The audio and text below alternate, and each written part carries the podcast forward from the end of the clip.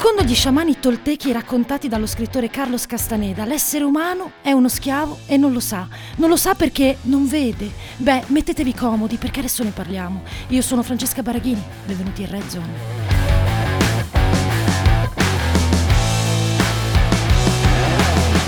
Mentre nel mondo scoppia l'ennesima guerra, dopo Afghanistan, Siria, Mali, Myanmar e mi fermo qui perché la lista è lunga, e la stampa si concentra su Ucraina, Russia, Cina e Nato, senza dimenticare il Covid e le restrizioni in Italia, la notizia che mi ha colpita di più questa settimana arriva dagli Stati Uniti, Denver, Colorado per essere precisi, cioè che è successo? C'è stato un furto all'interno di un camion e non si parla di gioielli o casse di vino, ma teste umane, teste che dovevano essere utilizzate per una ricerca medico-scientifica.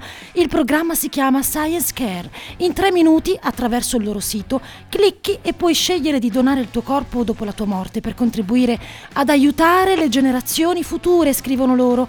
Mi ha molto colpito questo furto. Non stiamo parlando di una sola scatola e si sono rubati anche il carrello. Come dire, fuori fuori dal mezzo c'era scritto camion medico. Forse non hanno letto bene? O forse sì, ma si aspettavano tutt'altro materiale? E se invece lo avessero saputo? Quel che non sappiamo noi invece, secondo Castaneda, è che siamo schiavi di chi? Di un predatore, scrive lui, che emerge dalle profondità del cosmo e assume il dominio della nostra vita, cibandosi della nostra energia. Parassiti mentali, provo a spiegarla facile facendo una premessa però, siamo energia, che è preziosa per i voladores, così si chiamano. Gli sciamani toltechi scoprono la presenza di esseri oscuri, come ombre che volano, sullo sfondo del campo energetico umano, coscienti e molto evoluti. Non bevono spritz mangiando pizza o pasta al pesto. Il loro cibo siamo noi, o meglio, le nostre emozioni più nere. Rabbia, egoismo, prevaricazione, vittoria, disperazione, invidia, risentimento, disprezzo. Direi che non soffrono di carestia, grazie a noi.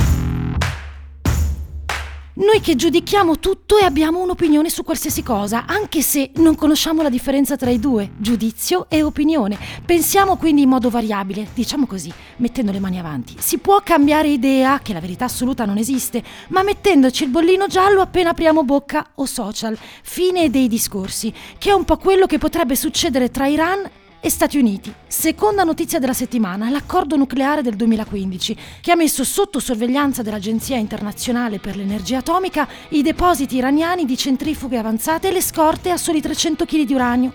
Poi, con l'accordo dell'amministrazione Trump, gli scienziati iraniani hanno ripreso la produzione superando le soglie e manca niente per la produzione di armi atomiche. Il tema è che la Russia vuole delle garanzie dagli Stati Uniti che non ci siano sanzioni che impediscano rapporti economici pieni tra Mosca e Teheran, ma il tema è anche armi atomiche. Esistono persone che nella vita hanno scelto questo lavoro, crearle.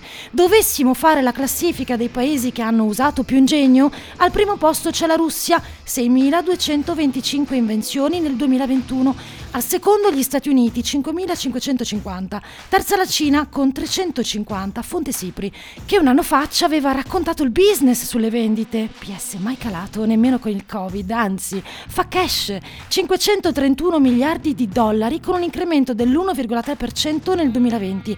Leader del settore Stati Uniti. Da sottolineare che non sono solo le nazioni a investire, ma anche istituti di credito e società.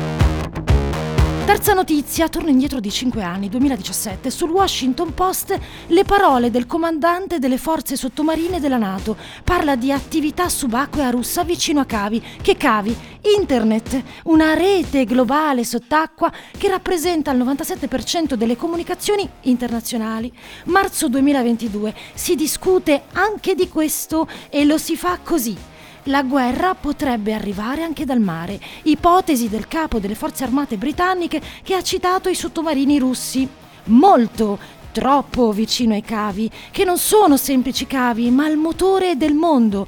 Web, telefoni, transazioni finanziarie, assistenza sanitaria. È meglio se mi fermo qui. La prima persona a ricevere un trapianto di cuore di maiale, gennaio 2022, è morta due mesi dopo. Si chiamava David Bennett, aveva 57 anni. La notizia del trapianto ha fatto il giro del mondo, la sua morte un po' meno. Io però ricordo le sue parole, diceva o morire o fare questo trapianto e io voglio vivere. So che è un salto nel buio, ma è la mia ultima occasione. I suoi ultimi due mesi li ha trascorsi a letto, attaccato a una macchina.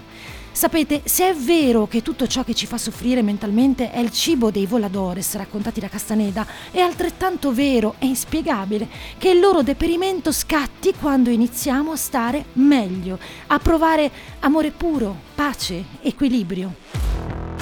Come scrive Castaneda, per mantenerci obbedienti, deboli e mansueti, i predatori si sono impegnati in un'operazione stupenda, naturalmente dal punto di vista dello stratega, orrenda nell'ottica di chi la subisce. Ci hanno dato la loro mente, ossessionata dal timore di essere smascherata.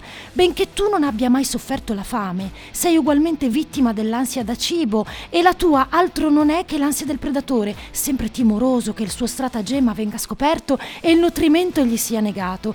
Tramite la mente, che dopo tutto è la loro, i predatori instillano nella vita degli uomini ciò che più gli conviene. Le nostre meschinità e le nostre contraddizioni sono il risultato di un conflitto trascendentale che affligge tutti noi, ma di cui solo gli sciamani sono dolorosamente e disperatamente consapevoli. Si tratta del conflitto delle nostre due menti. Una è la nostra vera mente, il prodotto delle nostre esperienze di vita, quella che parla poco perché è stata sconfitta dall'oscurità. L'altra è quella che usiamo ogni giorno per qualsiasi attività quotidiana. È un'installazione estranea. Però tra la paura della fame e la fame vera c'è un confine che la maggioranza di noi non supera mai e arrivo alla quinta notizia. Le agenzie umanitarie avvertono dell'effetto a catena che scatena la guerra in Ucraina. L'aumento dei prezzi del grano ha colpito paesi che già affrontano inflazione, insicurezza alimentare e conflitti. Anche se lo Stato tunisino controlla il prezzo del pane, per esempio, le persone temono che la situazione peggiorerà sempre di più. Quasi la metà delle importazioni di grano della Tunisia proviene da lì. Lo Yemen, devastato dalla guerra dal 2014, importa quasi tutto il suo grano, con oltre un terzo proveniente da Russia Russia e Ucraina. Stessa cosa per l'Egitto e per il Libano, che è un paese in preda alla crisi economica con un'inflazione ai massimi storici. Nello Yemen 8 milioni di bambini sono già sull'orlo della carestia, le famiglie sono esauste, hanno affrontato 7 anni di guerra, che poi, se le guerre le contiamo, dobbiamo aggiungere la Siria, l'Etiopia, il Male, il Nagorno-Karabakh, la Libia, la Somalia che io mi domando, ma com'è possibile che nel 2022, mentre immaginiamo nuove città nello spazio, start-up capaci di fare arretrare le sabbie, carne coltivata in laboratorio, metaverso, taxi volanti, esistano ancora paesi nel mondo dove si muore per mancanza di medicine, di acqua potabile, di pace, dove i bambini vanno a letto senza cena, cioè muoiono di fame, lasciandoci qui a dimenticarcene, mentre i voladores vanno avanti, vanno avanti con il loro rave, direi che è arrivato il momento di rovinargli la festa.